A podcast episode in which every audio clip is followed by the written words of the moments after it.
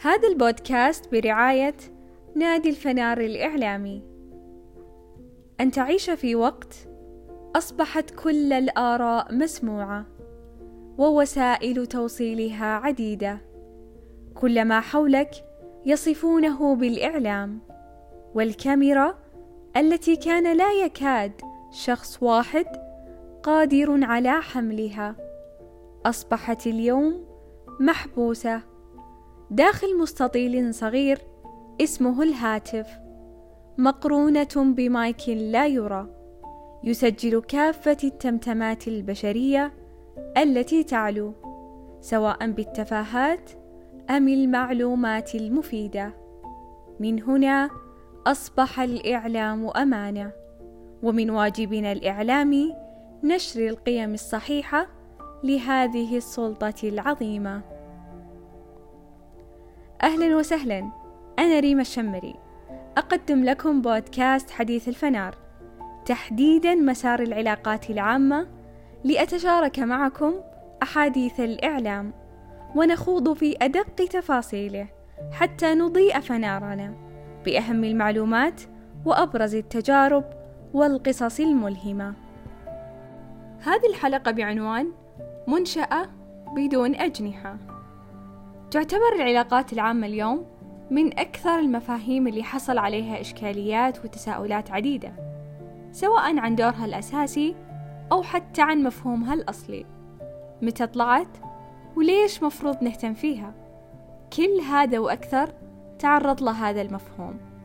وعشان اتفاقنا الأساسي معكم في هذا البودكاست إننا ننشر القيم الصحيحة ونعدل المفاهيم الخاطئة جئنا بهذا الكم من المعلومات واللي راح نعرف من خلالها عن واقع العلاقات العامة ونتعرف على هذا الشريان أكثر وأكثر بكل سلاسة ووضوح العلاقات العامة تعتبر محور اهتمام العديد من الباحثين والدارسين وهي واحدة من أهم المفاهيم اللي حازت على جزء كبير من الأبحاث والدراسات بس ما سألت نفسك ليش كل هذا؟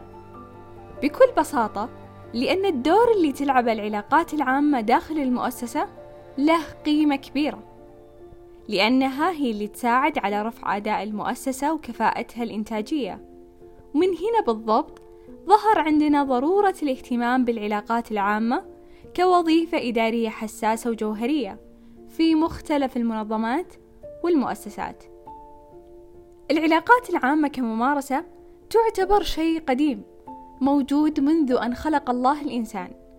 مثلا في حضارة العراق وجدوا نشرات تتضمن إرشادات للزراع والفلاحين ترجع إلى أكثر من 1700 سنة قبل الميلاد عشان توجههم إلى كيفية بذر المحاصيل ومعالجة الآفات الزراعية ونلاقي في مصر القديمة أنهم اعثروا على نشرات أصدرتها الحكومات الفرعونية تدعو إلى تعظيم الحكام الفراعنة وتوضح إنجازاتهم وانتصاراتهم اللي قادها الحكام.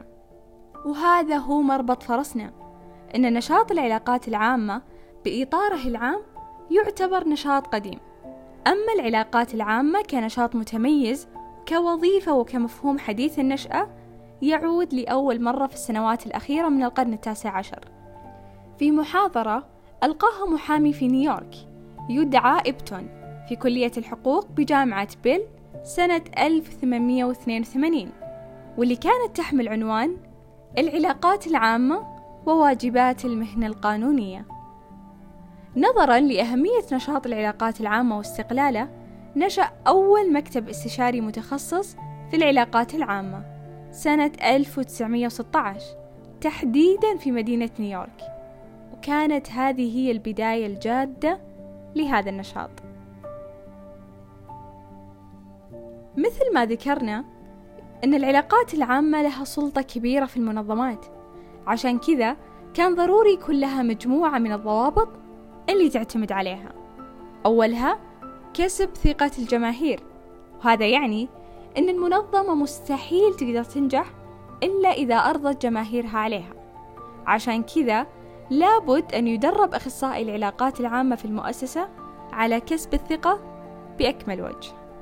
يليها نشر الوعي بين الجماهير وهذه تعتبر من أصعب المهام على العلاقات العامة كونها يقع على عاتقها إشراك سياسة الدولة وخطط تنميتها وتوجه الرأي العام إلى أفضل السبل في التعاون مع السياسة العامة للمجتمع.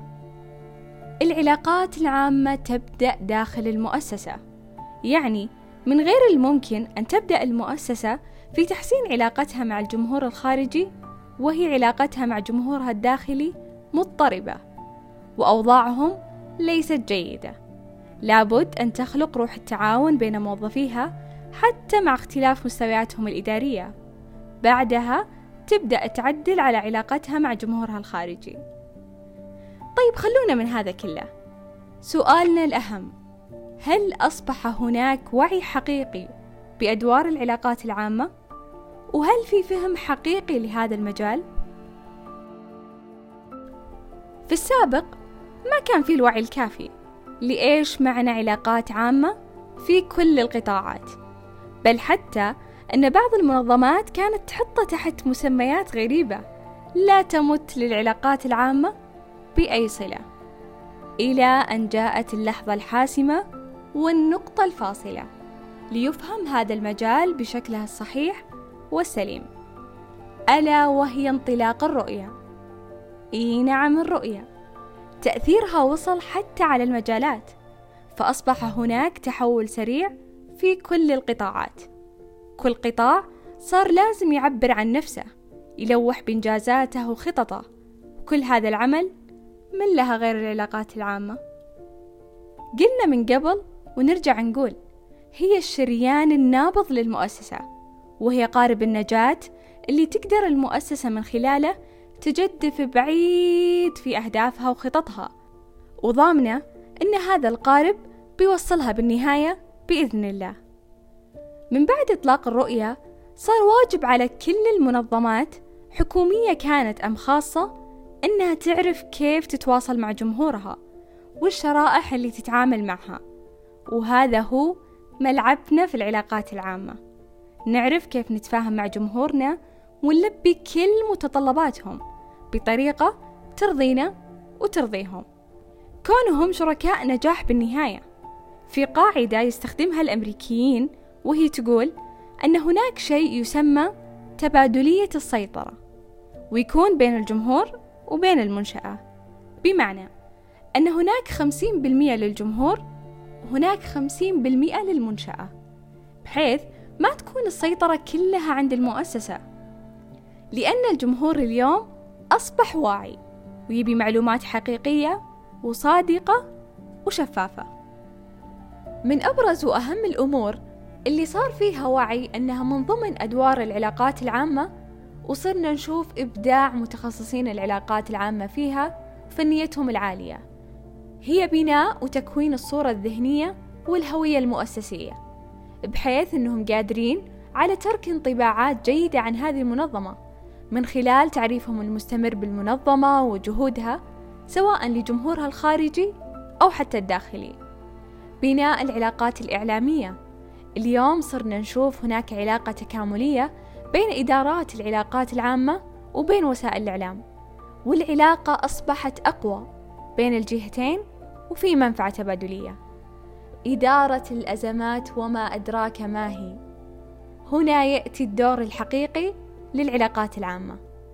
لكن خلونا نتفق من البداية أن العلاقات العامة مو هذه شغلتهم الوحيدة. فكرة أنهم يكونون فقط مثل المسعفين ويجون على آخر اللحظات ينقذون الموقف هذا يعتبر أكبر إجحاف بحق هذه المهنة. لأن العلاقات العامة دورها يبدأ من بداية إنشاء هذه المؤسسة بحيث أنها تحط الخطط وتحاول قد ما تقدر تتجنب حدوث الأزمات سواء بالخطط الوقائية أو العلاجية. ولكن لولا سمح الله وقعت أزمة هنا يأتي مهمة خبراء الاتصال في أنهم يصيغون الرسائل الاتصالية وتدير الأزمة وتتعامل بالطريقة الأمثل سواء في وقت الأزمة وحتى ما بعد الأزمة. أصبح اليوم الاحتياج أكبر ليس لممارسين فقط بل إلى خبراء علاقات عامة قادرين على تقديم الاستشارات بواقع أساس علمي وعملي ممتاز. وهذا يصعب جدا إذا كان هناك فجوة بين التعليم والممارسة لهذا المجال. صار واجب على كل المؤسسات اليوم والمنظمات أن توجد فرص للطلاب حتى تجهزهم لسوق العمل لأن الاحتكاك المهني مهم. وهذا لن يتم بدون تدريب والقطاع اليوم أصبح مدعوم بشكل كبير. وهذا يشكل أكبر محفز على استثمار المتخصص في نفسه حتى يكون من الأشخاص المؤثرين في المجال وممن يلاقي فرصة لإثبات مهاراته وعلمه. من أهم هذه المهارات اللي لابد يكتسبها أخصائي العلاقات العامة هي التواصل. لأن أحيانا إذا ما تواصل بشكل صحيح راح يكون في وضع مهزوز وغير مستقر أبدا. ختاما بعد كل هذه المعلومات والتفاصيل نقدر نستنتج أن العلاقات العامة تمر في مرحلة تطور واهتمام كبيرة. ومع المستقبل ستكون مقبلة على فترة أكثر أهمية خاصة وأنها أحد أهم ركائز الرؤية. واليوم أصبحنا نستطيع أن نعرف مستوى احترافية كل منشأة من خلال مدى اهتمامهم بالعلاقات العامة ومدى تفعيلهم لدور هذا الجناح حتى يستطيع أن يحلق بهم عاليا. العلاقات العامة ليست مجرد إدارة تفعل وقت الأزمات فقط وليست مجرد إدارة تختص بالشؤون العامة ولا تقتصر على ضيافة واستقبال. هذه مفاهيم مغلوطة سابقة عثى عليها الزمن. اليوم نحن مقبلين على مرحلة مهمة ومتطورة من هذه المهنة والتي بدونها لن تكون هناك منشأة ناجحة. أختتم حلقتي بمقولة بيل جيتس الشهيرة والوافية إذا لم يتبقى في ميزانيتي التسويقية سوى دولار واحد سأنفقه على العلاقات العامة. إلى هنا قد وصلنا إلى ختام حلقتنا. عندما يكون الإعلام أمانة تصبح هذه الأرض حاضنة للأحلام والأعمال الملهمة. لذلك نحن منكم وإليكم. نسعى أن نقدم كل ما هو مفيد ومناسب لجيل إعلامي قادم على قدر عالي من المهارات والمسؤولية الإعلامية. انتظرونا في الحلقة القادمة.